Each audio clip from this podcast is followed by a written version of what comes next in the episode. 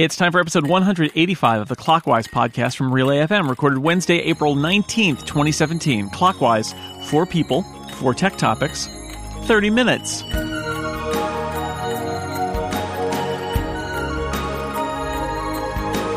Welcome back to Clockwise, a podcast where only half the participants this week are named Dan. I am not named Dan. I am Jason Snell. Across the internet from me, my co-host, as always, except for the last two weeks, Dan Moren. Hi, Dan. How are you? Hi, Jason. I'm well. Still named Dan. Last I checked. Oh, that's good. Well, we have two Dan uh, people on this podcast. You're one. By process of elimination, that means that the guest to my left Dan Frakes is the other from the Wirecutter. Hi, Dan. How are you? I'm great. I'm happy to be here for this mini Macworld reunion. Yes, it is a Macworld reunion. oh, it, nice. it is. It is a mini Macworld reunion, and it's the fourth member of our panel is not named Dan because she is the amazing Scholle McFarland. Hi, Scholle. Welcome back. Hello. I'm definitely not named Dan. Anyway, this is Clockwise, a podcast where we talk about uh, four technology topics with people named Dan or not named Dan. Uh, I, I will do it first. My first topic, here it is Facebook this week is having their little thing where they unveil a whole bunch of stuff and Mark Zuckerberg tells jokes, apparently. Uh, among the things shown off, uh, a bunch of ways that Facebook wants to use vid- VR. Of course, they own Oculus. This is VR not for gaming, but for social purposes. There were some terrifying sample videos, and I'm curious, what do you all think? Is Facebook the right company to lead us gloriously into the VR revolution? Dan Frakes? we all watched that little video a while ago and stared in horror at how terrible it looked. But I will say that, um, like right now, if I go talk to friends about VR, most of them are like, I have no idea when I would use this or how I would use this. Um, meanwhile, Facebook has like what, how many billion users all trying to, you know, communicate with each other, keep it, stay in touch and all that. So it actually isn't a bad match. I mean, if anybody's going to popularize VR, it's not going to be the gaming geeks with their $2,000 systems that are required just to plug in a VR headset. It's going to be people can use their smartphones and do something that's kind of fun with friends. So in that respect, it actually doesn't seem like that crazy of an idea. Um, yeah, I, I, think there's something to the built-in user base being big, especially because I'm guessing that the experience that Facebook wants to put out there will be fairly low impact as terms of like working on lots of different devices. Even though they've you know worked with Oculus, I can imagine that they want to probably go beyond that, and that opens up you know stuff on like you know smartphone powered VR goggles and the like. Uh, and so you know there's a democratizing effect there, which I think is a positive. Um, is this the compelling experience? That I think is a bigger question because this what they showed off. Well, it looks you know kind of cool in terms of the shared experiences. We've seen a lot of examples of this kind of thing in a non VR environment that have not really caught on. I do remember at some point, I think it was on the Xbox 360, you could like kind of start a party and watch Netflix together with like other people, and so it, that was kind of cool and that was like almost like a mystery science theater 3000 sort of thing. But i don't it, it disappeared as a feature and you know I'm, i can only assume it never really caught on to the point that they would have liked it to. So there is nothing yet shown off here that seems super compelling it still seems a little janky and and funny and quirky. And while you know that might catch on, you can never really account for what people get into. Um, it doesn't strike me as the most compelling offering, but I, I guess we'll see.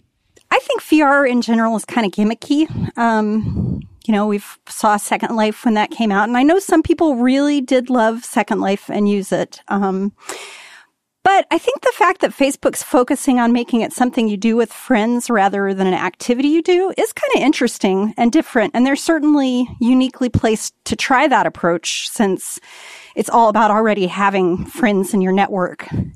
Um, I did like, I watched a whole bunch of videos and I, I did like, um, some of the little things they had built in, like that you could make your avatar make expressions. Uh, if you put your, um, controllers up, you, the avatar smiles, or you can make it make a face and all that kind of stuff. I thought that was kind of neat, but I will say that The true usefulness of it was shown to me by Ars Technica, where they just started drawing obscene doodles in their, in their video. I was like, yeah, this is probably going to be the biggest use of this. so I don't know. I, you know, maybe there are some young people who will, will dig it. Uh, you know, especially you go away to college or across the country from your friends. But I don't think that it's probably earth shattering. And I definitely would not have paid $2 billion of my own money to get this technology.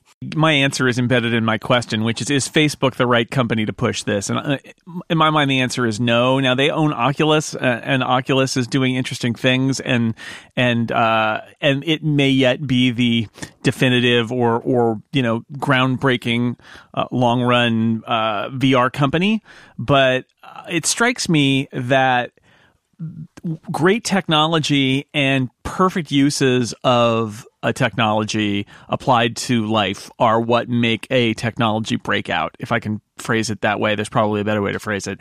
Um, and what I see Facebook doing, like, I, I, think it's simultaneously dumb and smart. Like, the smart part is, hey, these guys are great and VR is the future. We'll buy them and, and, and, and, uh, bankroll them. That's great. But it's that second step of like, but we are Facebook. What if we did Facebook in VR where I think it's just not going to work? That that having the big network and then applying VR to it is not how VR is going to make it. It's going to make it because it's got a perfect application and people get it for that and then it starts to spread out from there. And gaming is is that. So I I feel like Facebook I don't know. It's almost like it's trying to justify its ownership of Oculus by showing these kind of ridiculous videos of little avatars bobbing around a virtual table when it probably should just not bother and focus uh, on the clearest, best application for VR in the next five or 10 years, which is gaming. So maybe in the end, Facebook owning Oculus will make sense for them, but I think it's trying to force social into a place where it probably doesn't belong anytime soon. Or maybe I'm just being a cranky old man. I don't know. I can't tell anymore. Dan Frakes, what's your topic? So uh, last fall for the holidays, Nintendo introduced the NES Classic, which was kind of a slightly sleeker version of the the 80s console, but it had modern AV connectors and it had 30 games built in, and it was like relatively cheap. I think it was like 60 or 70 bucks. And it's been so popular since then that as recently as even last week, retailers couldn't even keep it in stock. So Nintendo discontinued it. And um, the rumors are that they're for this holiday season they're going to have an NES NES Classic with the same kind of theme. You know, modern connections, thirty games or so for a reasonable price. So since most of us here, um, maybe not Moren, but most of us were in the NES's classic target market. Um, did you get one, and or will you be getting the the S uh, NES version this year? Um, and kind of the to go along with that is so what's up with Nintendo recently, which feels like it's going after every gaming market after years of, of laser focus? First of all, I had a classic Nintendo, and in fact, I still have mine. So just just throwing that back at you, Frakes. I am in the target market. Um, you know, I didn't didn't snag one. I, I, was kind of interested, but instead, I, I sort of like goofed around and built a uh, emulator on my Mac Mini and bought one of the um, Bluetooth game pads. So, and that kind of scratched the itch for me. Like, I didn't really need to go back and play all the games. Uh, that said, it was a cool little device. I'm kind of, I find their decision to discontinue it kind of a head scratcher uh, because it was insanely popular, and I could understand why they. I guess I could understand that they felt like maybe they were taking attention away from their current products and sort of re- like, you know, relying on nostalgia instead. Um, but the fact that they're going ahead supposedly with a Super Nintendo version strikes me as well. Okay, maybe I'll hold out for next year when we've got the N64 Classic Edition because now we're talking Mario Kart, GoldenEye, yeah. Um, so uh, I don't know. It's a weird decision, especially with the Switch, which they're also having trouble, I think, keeping in stock. Um, shows a lot of problems potentially with their supply chain. Um, and Nintendo has had a rough time in the last few years uh, dealing with competing um, against the other major players in the game market. And so nostalgia, I think, is a po- is a powerful force for them to harness because I think there's much more there than there is for Sony or Microsoft. Um, I'm guessing that device, the NES Classic, was not high margin, so they probably weren't making a ton of money on it. But if you could make it in volume, I, I guess I wonder why you wouldn't. So I don't know. Maybe we're looking for some hybrid device in a couple of years that will play all these classic games from all their consoles, or maybe they'll just try to like shoehorn everybody into buying a Switch instead. I did not buy an NES Classic, but uh, I did have the original 1985 uh, Nintendo console and wasted many hours playing Donkey Kong. Hmm. Uh, I, I, agree. I think it's kind of weird that they don't want to sell something that people want to buy. Uh, but you can buy one on eBay right now for 225 to $300. there are lots of them. I looked. I'm the one who's out here, Dan Frakes, because I didn't buy a console between the Atari 2600 and the uh, PlayStation 1. I never played Nintendo or Super Nintendo. Um, I saw my brother in law play it when he was a little kid, but that was about it. So I have no absolutely no nostalgia for it at all. I, I think I was focused on computer games honestly when they became a big thing because I had a, a like an Apple II um, in high school. So, um, so yeah, I have no nostalgia for it at all. I, I like the idea of emulators in, in, in, in general. And I think what's up with Nintendo here, my gut feeling is that time spent playing games is what Nintendo is competing against. So it's sort of competing with itself. And I'm sure Nintendo would rather have you buy a Switch with a classic game emulator that you also buy that you run inside it than just play old games forever for 60 bucks. So it, I, I, get why they might not want it to be a wild success. On the other hand, it's old tech. It's a nostalgia trip. There's only so many of those that you're really going to be able to sell and they're not going to stay in use for too long, I would think. So I don't know. Um, I, I, I, imagine though that that's their thinking is really what they want to do is is the nostalgia trips to happen on their new device instead of on these little one-off devices because that opens the gate to selling them a whole lot more stuff. Part of the reason for this device is that is to get people thinking about Nintendo again before the Switch came out and to uh, you, you know Nintendo is is competing with like the Xbox and the PlayStation which are much more capable and much more modern if you will um, gaming platforms closer to like PCs, whereas the Nintendo has, also, has always had its own niche. I feel like it was kind of, hey, look at us, it's Nintendo, we're still here, but hey, play this for a while until we're ready for the next one. But uh, I've also heard rumors that they really didn't expect this much demand, and so they've actually just sold out of stock, and they didn't want to make any more because they've got new ones coming out next year. But yeah, um, but yeah, it, it does feel like a like a marketing thing, which is which is fine. But it just feels like you know Nintendo was so laser focused for years on here's our consoles, here's our games, and that's it. And now they're doing mobile, and now they're doing classic like you know emulated things on their own consoles, and now they're doing these hardware things. So, um, I mean, it's good to see them branching out from a gamer's perspective, but it feels like a little bit all over the place. Um, by the way, Dan, that was meant as a compliment that you weren't in the target market. so, not as young as I used to be, Frakes. and I'm revealed to be old and out of touch once again. Let's see if that happens in the next two topics too. Uh, but first, let me tell you about our sponsor. Uh, this week, Clockwise brought to you by Linode. Fast, powerful hosting for your projects. You can set it up in just seconds. They have easy to understand tools that let you choose your resources and your Linux distro. You can get the power and flexibility that you need, and plans start at just $5 a month for a Linux server with one gig of RAM in the Linode cloud. Linode servers offer industry leading performance with native SSD storage, Intel E5 processors, and access to a 40 gigabit network. There are nine different da- data centers. They are spread all across the world. You pick. You get to choose where you want to serve your customers quickly. They have an API that lets you easily automate tasks or develop custom applications in the cloud. It's super simple for scaling. You can resize your servers with a couple of clicks. It's all manageable via command line. Just SSH into your, your Linode server. I do that. All of Linode's pricing tiers feature hourly billing. There's a monthly cap on all plans. There won't be any ugly surprises, uh, including add on services like backups and node balancers. You'll know what you're going to pay. Uh, and that's like, I know exactly what my bill from Linode is going to be every month. And it's super reasonable because my entire digital life is up in Linode professionally. That is where I keep it all in my Linode server. There's some great new pricing options. You know, back in the day, it was really expensive to have your own dedicated server on the internet, and it's just not true. You can get a server with one gig of RAM for five dollars a month, all the way up to 16 gigs of RAM for just sixty dollars a month. The the amazing two gig plan now inc- includes 30 gigs of storage, and it's ten dollars a month. Ten dollars a month for a, ser- a server on the internet with 30 gigs of storage and 2 gigs of RAM. It's amazing. Uh, more and more awesome options are coming all the time. They're across the board offering twice the amount of RAM you'll get elsewhere. And as a listener to Clockwise, go to linode.com slash clockwise, L-I-N-O-D-E dot com slash clockwise, and you will support us but also get $20 toward any Linode plan. There's a seven day money back guarantee. Nothing to lose. Give it a try. Linode.com slash clockwise, or just use the promo code clockwise 2017 when you check out. Thank you, Linode, for supporting Clockwise. All right, that's halftime. Dan, it's your turn. My turn, you say. Good. The right Dan goes now. Mm. Uh, one of the rumors this week is that in the construction of the iPhone coming this fall, um, the Touch ID sensor will be moved to the back of the phone because Apple can't figure out a way to make it work with this new supposedly edge to edge screen they're reportedly designing. Did I put enough qualifiers in there? Um, so my question for you guys is: Would that really be so bad? And sort of as a follow up, other people, there's also the suggestion that maybe they would move to other forms of authentication. Uh, such as facial or iris eye scanning, retinal scanning, what have you.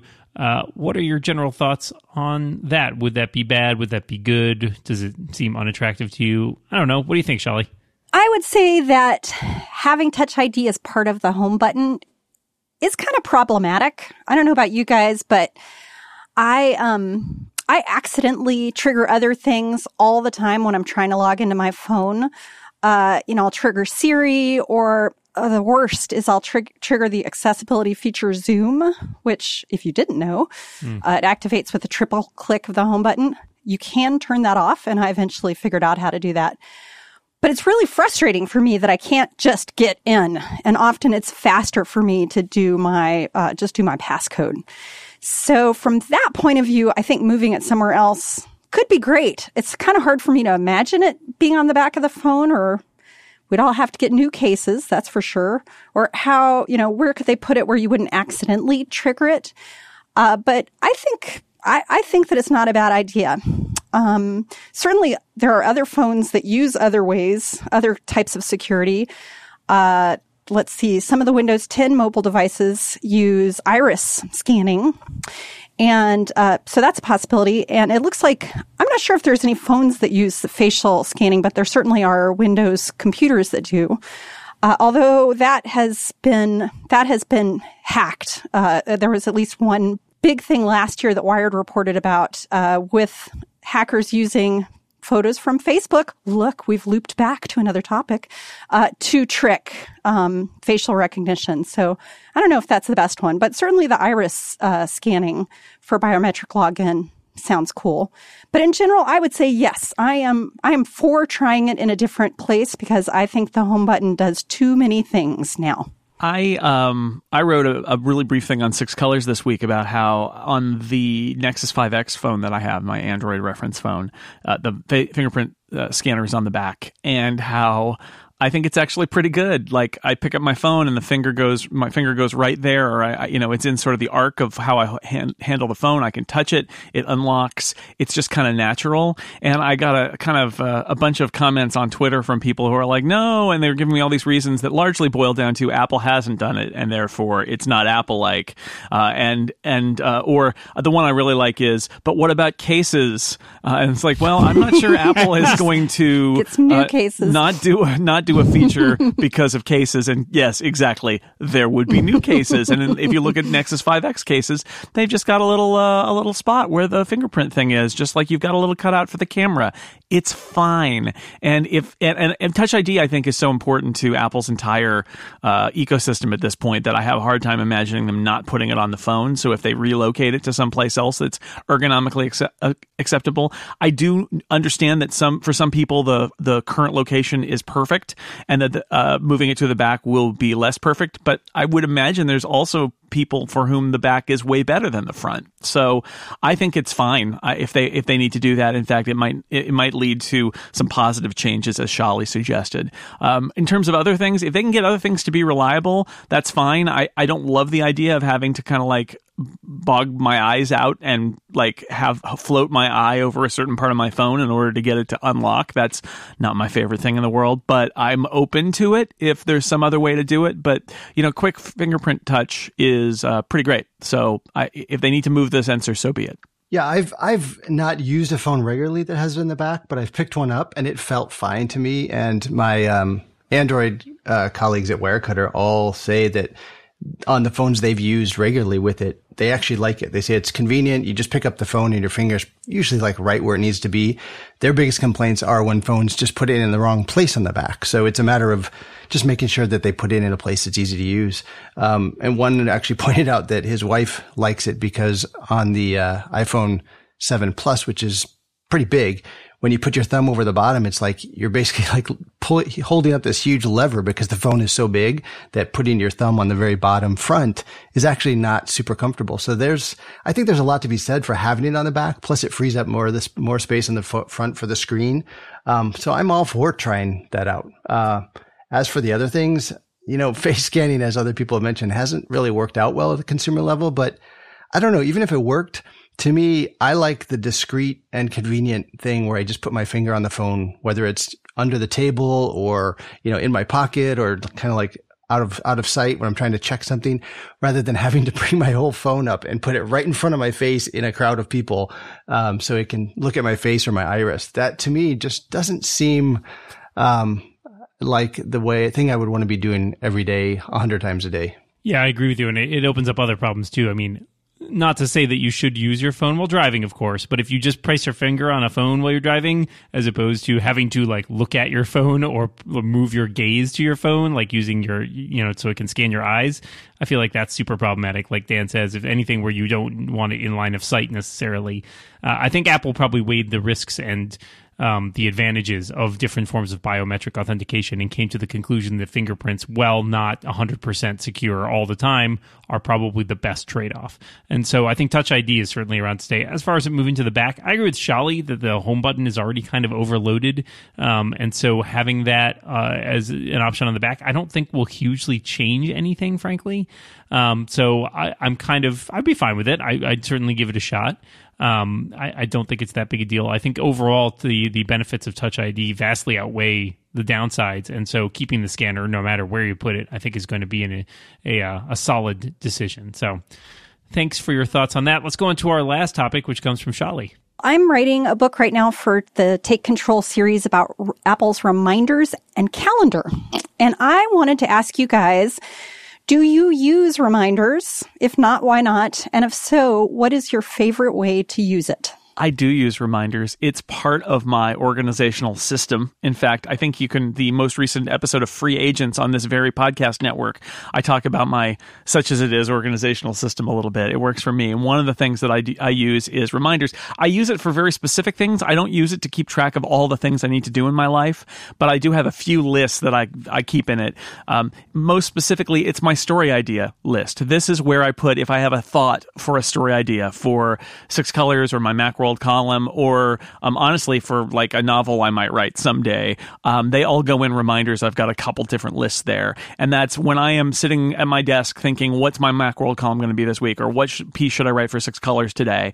I will look at that list and I've got there's like 30 things on there now, most of which are old and I'm probably never going to write. But down at the bottom there are a bunch of good ones that are that are sort of things that just pass through my mind at a moment where I was I don't know walking the dog or something, and I'll just get out my phone and I'll write it down.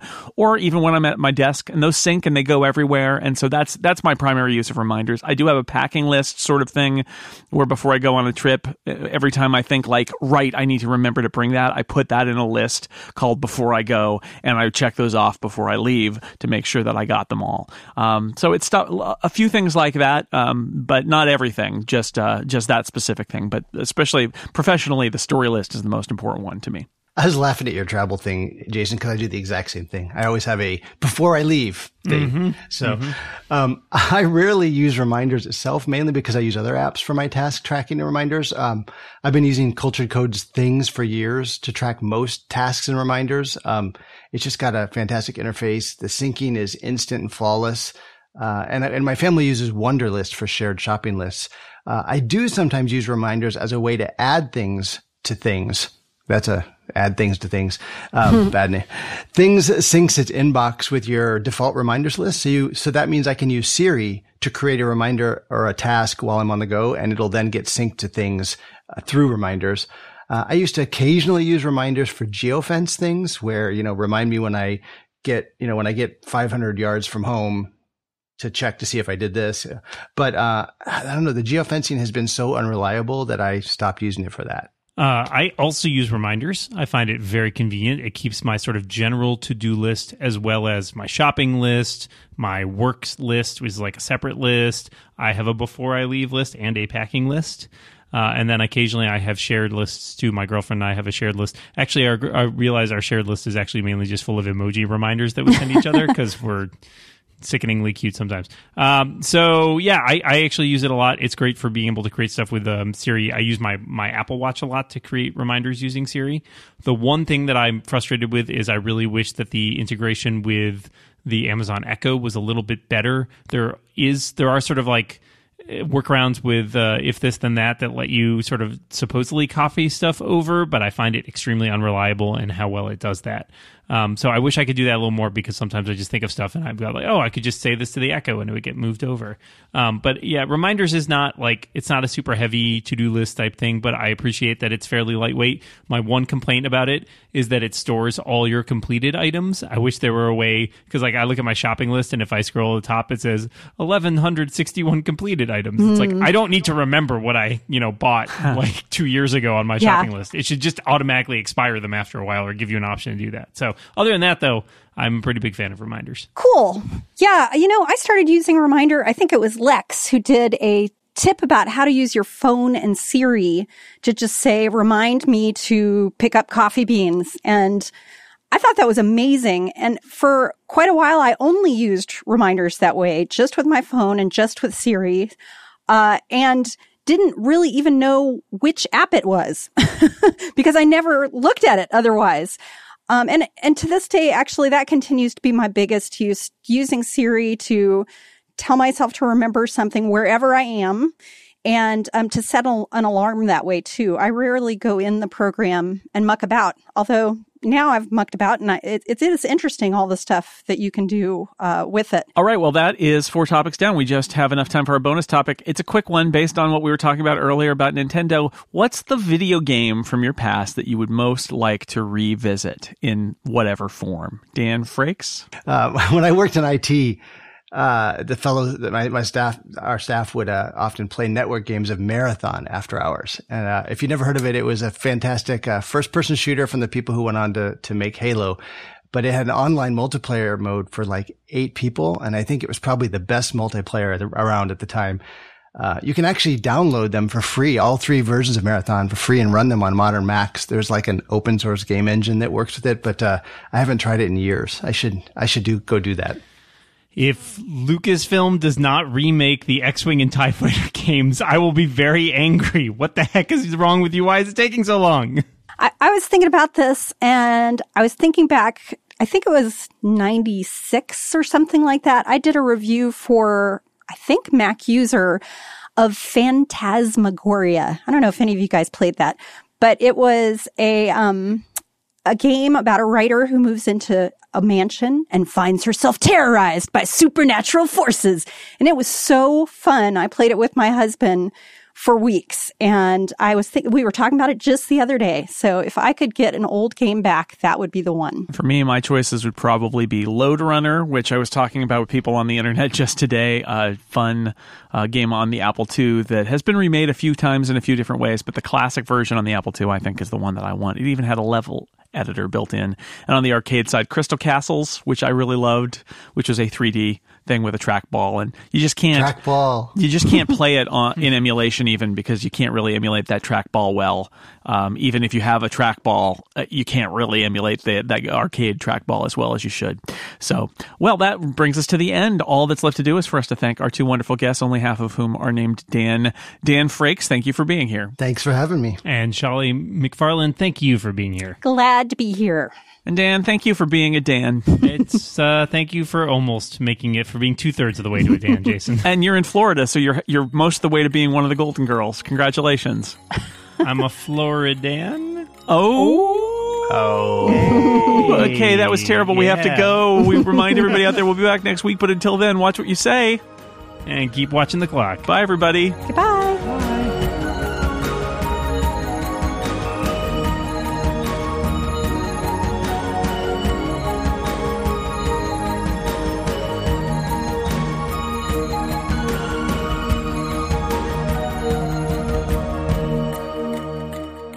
Flora Dan.